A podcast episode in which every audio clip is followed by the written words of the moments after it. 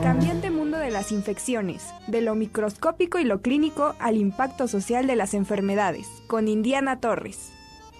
Ya está con nosotros la doctora Indiana Torres, catedrática de la Facultad de Medicina. Y bueno, pues, ¿qué nos tienes el día de hoy, querida Indiana? Buenos días.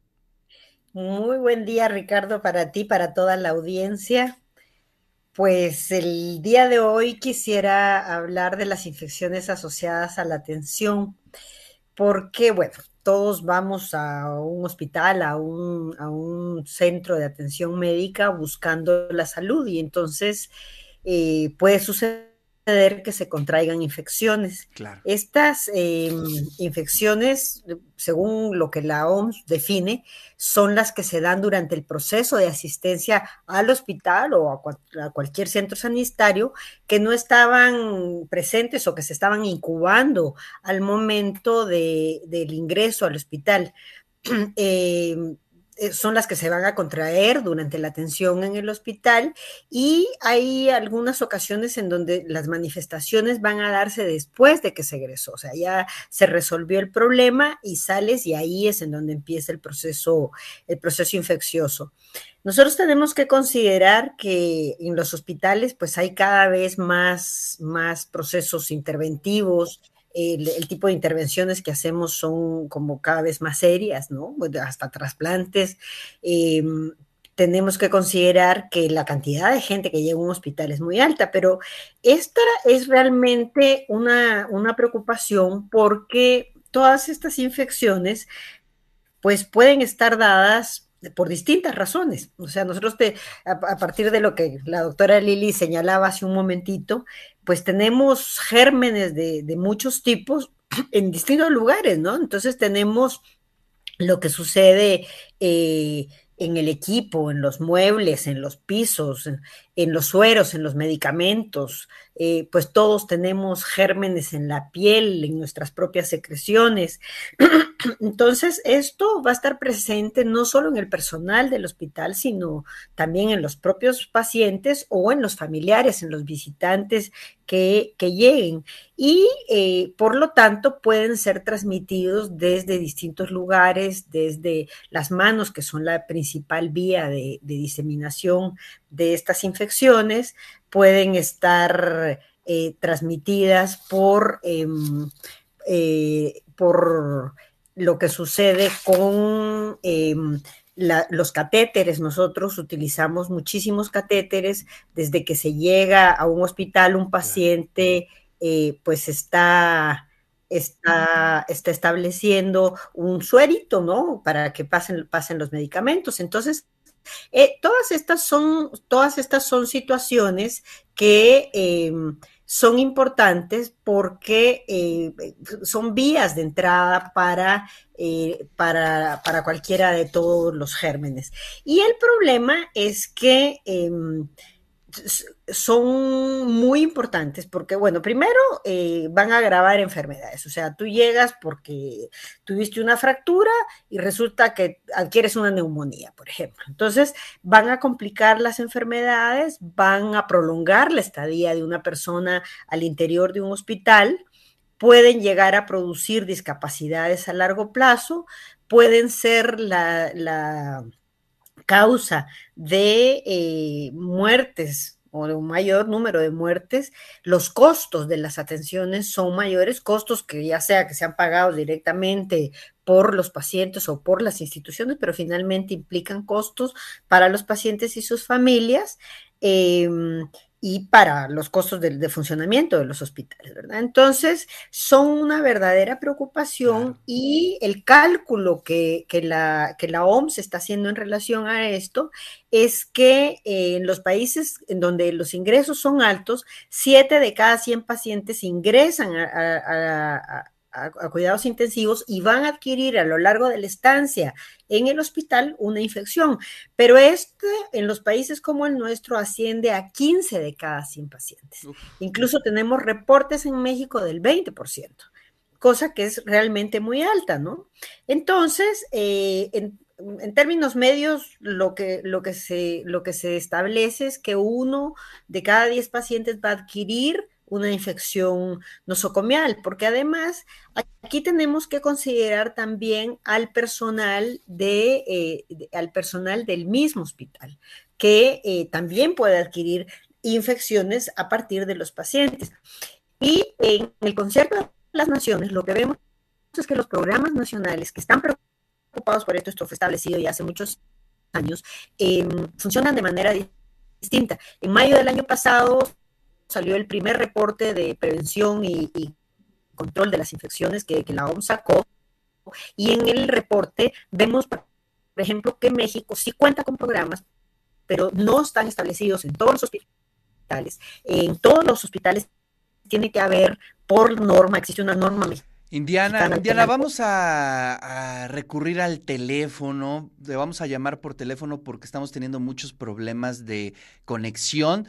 Danos un minuto, le rogamos a la audiencia que nos disculpe, tenemos ahí fallas en la red, pero ahorita lo resolvemos por medio de la vía telefónica. Recuerden que estamos charlando con la doctora Indiana Torres Escobar, catedrática de la Facultad de Medicina, para hablar sobre las infecciones asociadas a la atención. Ya está en la línea la doctora Indiana Torres. Indiana, perdón, algo está pasando con la red, pero bueno, retomamos la charla vía telefónica. Bueno, no sé dónde nos quedamos, pero lo Estábamos hablando de lo preocupante que es la situación en México, ¿no? Que pues prácticamente el 15%, ¿no? Eh, uno de cada diez eh, pacientes. pues va a adquirir una infección eh, en torno a lo que estamos platicando. Y peor aún, va a fallecer. Uf.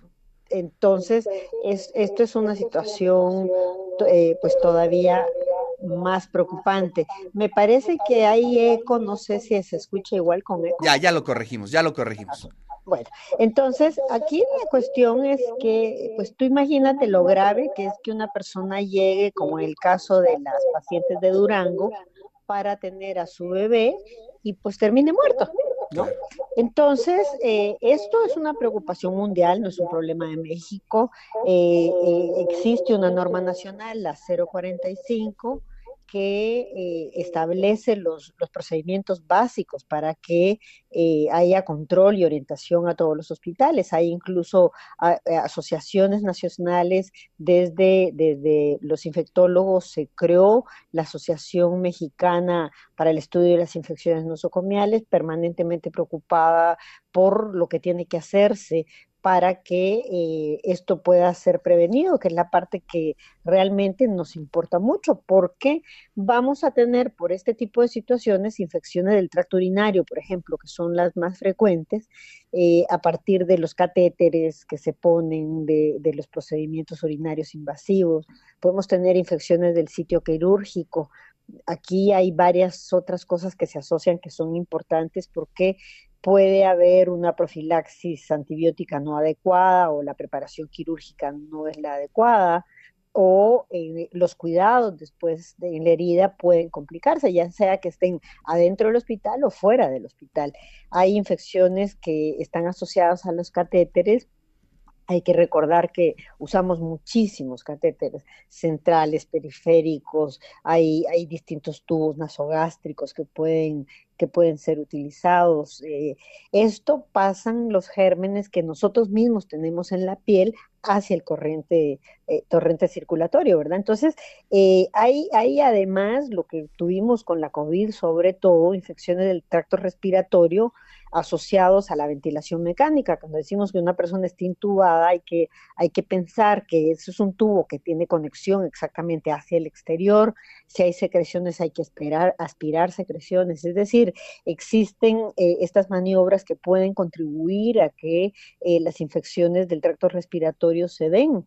Entonces, es muy importante todas las medidas que puedan tomarse, están establecidas, eh, no solo a través del uso de manos, a través de los procesos de esterilización, de los equipos, de batas, de, guantes, ¿no?